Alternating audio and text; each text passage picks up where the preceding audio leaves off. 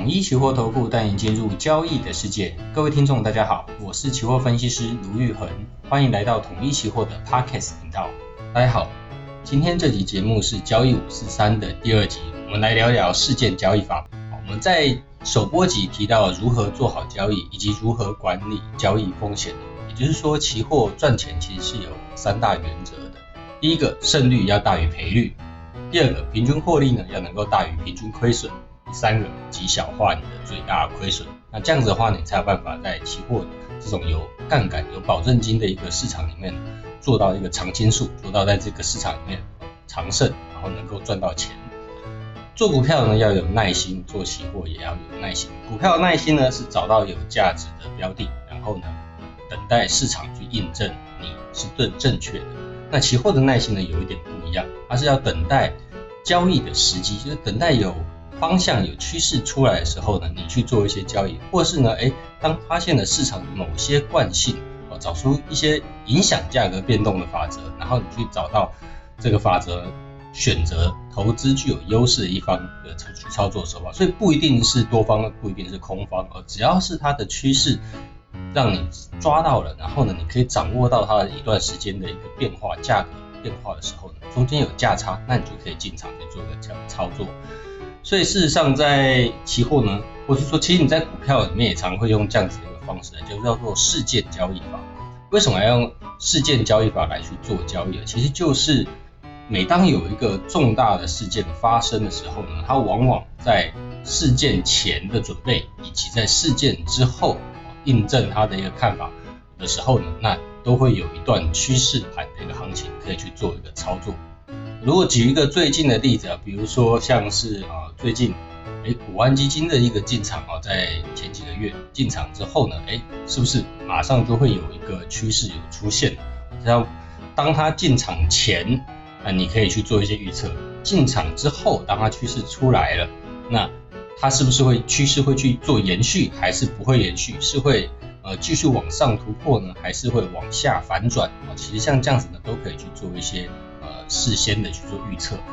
那其实国安基金的进场出场，它是比较偏向于不是固定时间的一个事件。那其实在整个股票市场和期货市场，大家更常去操作的呢，其实是有固定时间日期表的这样子的一个事件。比如说如果经济数据的公布是对近期市场是有影响性的，比如说最近大家很热衷的就是像是 CPI 的公布啦，通膨的率的公布啦，台湾这边进出口贸易的这样子的一个时间的公布，你的经济数字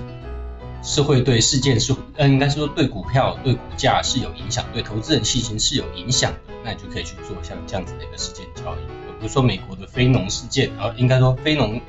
ETF， 大家常在论常在操作非农这个事件的话，大家会叫做非农之夜，因为在台湾时间它是晚上大概8点9点的时候去做公布，那公布出来之后呢，通常那个时候的美股呢就会有一些波动变大的一个状况。当然它并不是非农一公布出来，行情往某一个方向走就固定，就一直会往那个方向走，有时候也常常会有完全是相反的状况。比如说非农公布出来，就业数据是非常烂的，可能短线突然杀一根之后，那市场觉得就业数据很烂，但是呢这样可能会降低了联准会升息的几率，那可能杀一下子之后呢马上又拉起来。所以如果你操作的是极短线的一个方式，其实你还是要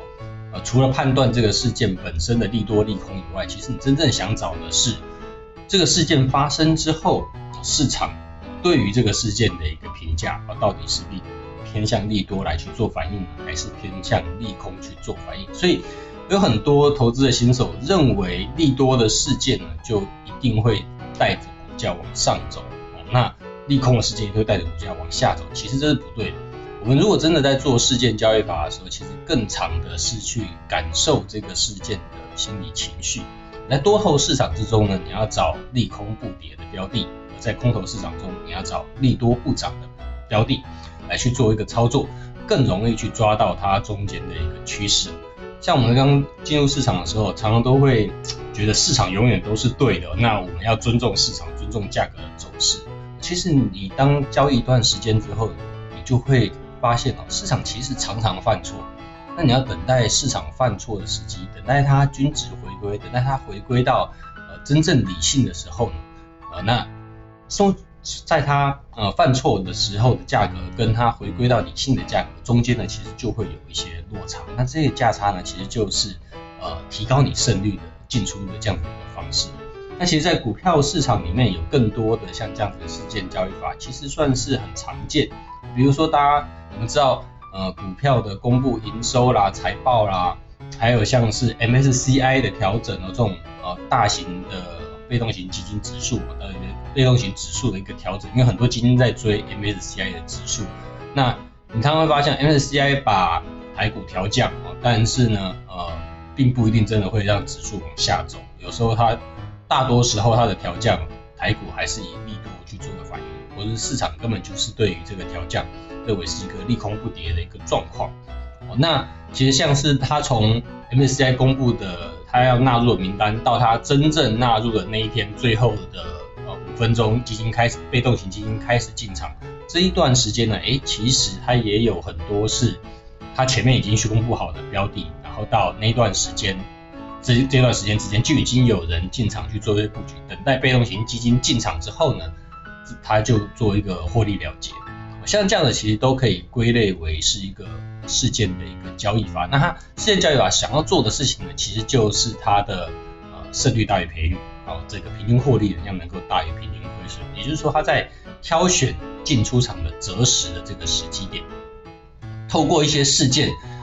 产生一个新的趋势的时候呢，它比较容易抓到像这样子的趋势，比起我们一般的股票市场或期货市场，其实大多数的时候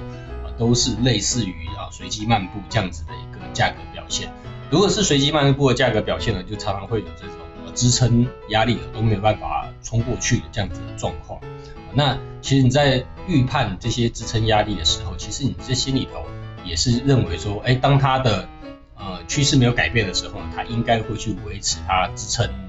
撑住的这样子的一个惯性。那这种其实也是我们常去做的一种趋势交易的一个方式。好，所以呢，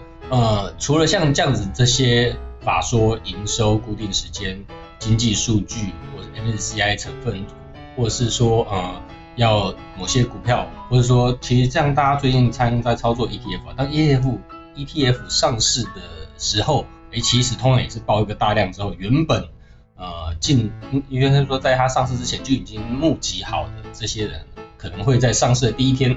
如果有一些跳空开高的状况啊，或是有一些小趋势之后，他可能就会提早出场做一些获利了结。所以像这样的上市柜的这个交易也算是一个事件交易法。所以另外一个呢，大家常做的法说会前的事件交易，其实我们有去统计过比如说法说会，大家通常都会去等待这法说会的，比如说台积电的法说会，就常常会是大家所关注的重点。那我们统计过，通常是在台积电法说会前比较容易会有趋势，法说会之后呢，当它市场反应完之后呢，反而就变成比较偏向随机漫步。所以其实像这样的法说会的一个事件交易，你可以先去做一些统计，这间公司的法说会通常是会提前反应的呢，还是它是法说会之后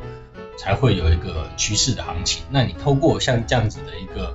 统计方式来去提高你在参与像这样子事件交易的一个胜率。那另外呢，比如说像是除息日也可以算是一种事件交易的依据因为像这样今年因为联准会升息嘛，那股票市场表现可能不是很好，所以大家可能会预期这支股票可能不太容易填息，或者说它最近有一些利空也不太容易填息，那你就可以在除息日的时候去预判它可能会去做一个贴息的走势。那你可以提前呢用股票期货啊，或是用指数期货先去做一些放空避险。那等到它真的贴息之后呢，那你再等待它利空不跌的时候呢，把你这些空单呢去做一些回补。那等到这个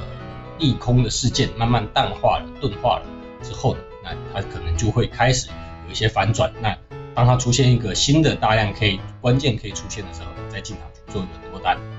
那另外一种就是当市场都很看好，当天一定会填息的，可能提前呢就已经你就会看到有些人进场去做一些卡位。那通常会填息的